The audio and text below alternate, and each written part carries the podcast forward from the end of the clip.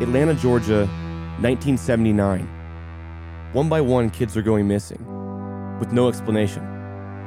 Seven of the children have disappeared since March. A black 13 year old boy living in a housing project, good in school, a loner, working for extra money, and as of Thursday night, missing. Are you scared?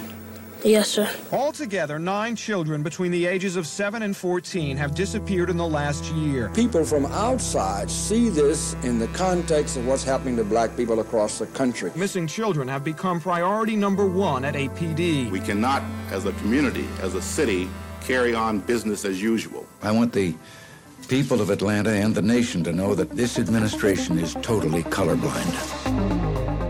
From the producers of Up and Vanished and How Stuff Works, we present an all new podcast Atlanta Monster.